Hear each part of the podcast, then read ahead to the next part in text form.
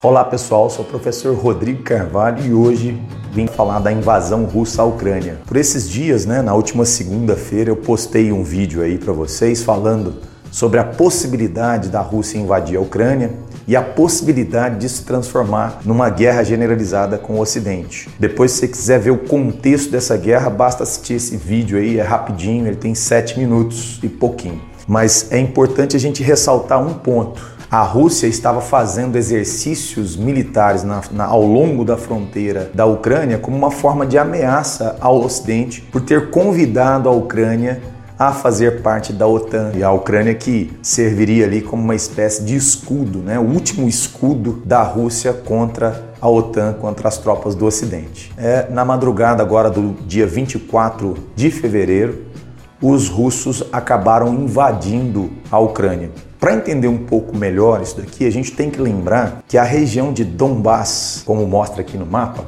é uma região que fica no leste e tem duas províncias principais, a província de Donetsk e a de Luhansk. Essas duas províncias, lá em 2014, tinham declarado a sua independência, só que a Ucrânia não reconheceu. E aí os rebeldes de origem russo, russa no leste da Ucrânia. Aí eu vou deixar de novo o mapinha aqui para vocês, para vocês perceberem, né, a quantidade de pessoas de origem russa concentradas tanto no leste da Ucrânia quanto aqui na Crimeia, também, né, a Crimeia que declarou sua independência em 2014 e foi anexada já pela Rússia. Então, os rebeldes russos acabaram desde 2014 dominando essa região de Donbass. Desde então, o governo russo vem se aproximando dos rebeldes russos dessa região de Donbass, inclusive emitindo aí cerca de 720 mil passaportes russos para esses cidadãos da região. Recentemente, o governo russo acusou o governo da Ucrânia de tentativa de um genocídio ali na região e se colocou como um defensor dessas pessoas de origem russa daquela área. A escalada, a expansão da OTAN em direção ao leste acabou reforçando esse discurso do Putin, que ele estaria defendendo essa população de origem russa contra uma possível ofensiva do Ocidente, uma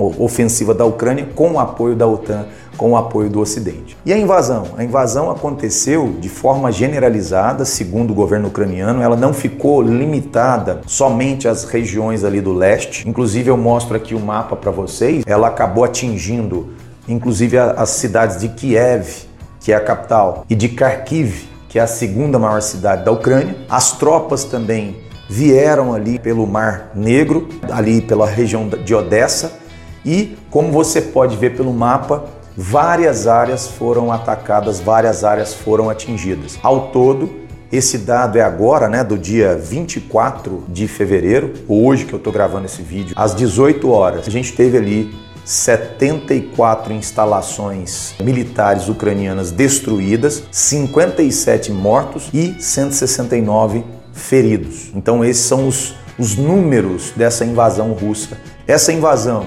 gerou filas em postos de gasolina, filas em supermercados, gerou também uma extensa fila de carros aí, né, numa tentativa de sair das regiões, de sair inclusive da Ucrânia, e uma corrida, principalmente em Kiev, né, da população em direção ao metrô para se proteger dos bombardeios. Né? Então foi uma situação muito triste. O presidente ucraniano, Volodymyr Zelensky, anunciou que 50 soldados russos foram mortos por tropas ucranianas. E também foi decretada uma lei marcial. O que é essa lei marcial?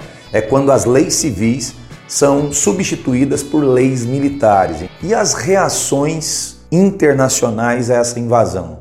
Primeiro que o Biden né, já disse que o, o Putin escolheu uma guerra premeditada que trará perda catastrófica de vidas e sofrimento humano. Foi a declaração do Biden. Biden que já há mais de um mês está alertando para essa possível invasão e vinha, vinha falando que se a Rússia invadisse teria consequências drásticas. Eu até no vídeo passado falei, gente, uma guerra, um confronto direto entre Estados Unidos e Rússia é quase impossível, né? Porque ninguém quer essa guerra direta. A Rússia estava ali forçando, é quase que uma guerra fria 2.0, né? A Rússia ali ameaçando de um lado, Biden de outro. A Rússia acabou passando ali daquele limite, invadindo a Ucrânia e o Ocidente não cumpriu com as ameaças aí, né, de possíveis embates. A gente já esperava isso, na verdade. Por quê? Porque o poderio bélico dos dois lados, uma guerra direta, a gente, né, com certeza não teria vitoriosos. Mas Rodrigo, quais foram as reações internacionais então em relação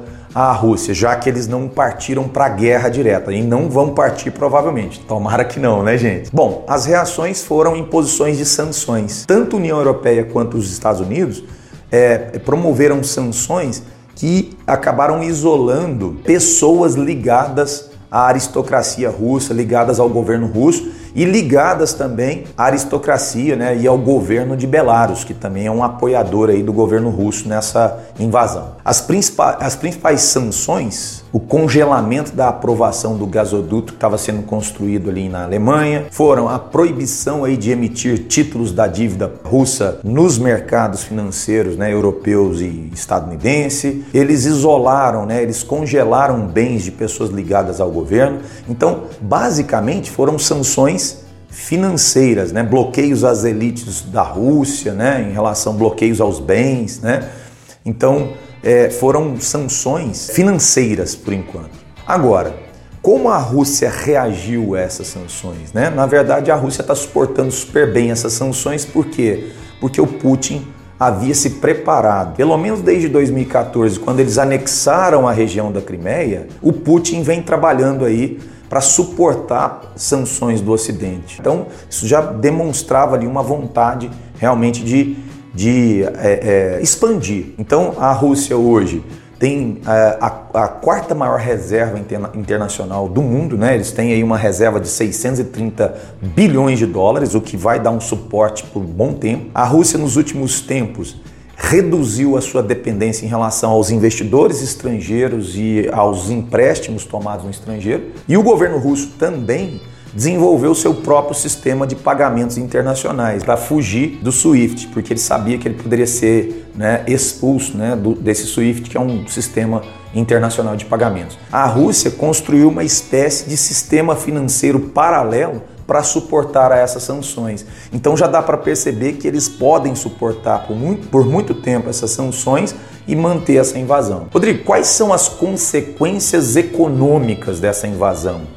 São muitas, né? O preço do barril de petróleo já bateu a casa dos 100 dólares hoje. Além disso, as bolsas de valores no mundo inteiro sofreram impacto, né? É, as, as economias emergentes devem sofrer mais. E para o Brasil especificamente, a gente pode ter, né, a gente já vai ter um impacto no preço dos combustíveis aqui dentro por conta da elevação do preço do petróleo. A gente pode ter, e já teve, queda na Bolsa de Valores brasileira, na Bolsa de Valores é, de São Paulo a valorização do dólar. Hoje o dólar já subiu e isso acaba gerando ainda mais inflação. O Brasil está sofrendo com a inflação, pode esperar uma inflação pior, né, gente? Porque aumento do dólar e aumento do preço dos alimentos já pode ser esperado. Por quê? Porque a gente trabalha muito com a questão dos fertilizantes vindos da Rússia e além disso, a gente tem aí a questão do milho produzido, né, pela Ucrânia e o trigo russo. Reduz a oferta desses dois produtos, lei da oferta da procura o preço desses dois produtos no mercado internacional sobe. E lembrando que o milho é, é um importante alimento não só para a espécie humana, mas também para a ração. Então o preço da carne pode ser que aumente. O Brasil pode ter problemas, inclusive, com o crescimento econômico aí, e já não está legal por causa da pandemia, tá certo? Pessoal, tentei fazer uma análise o mais rapidinho possível, espero ter ajudado e um grande abraço para vocês, até a próxima.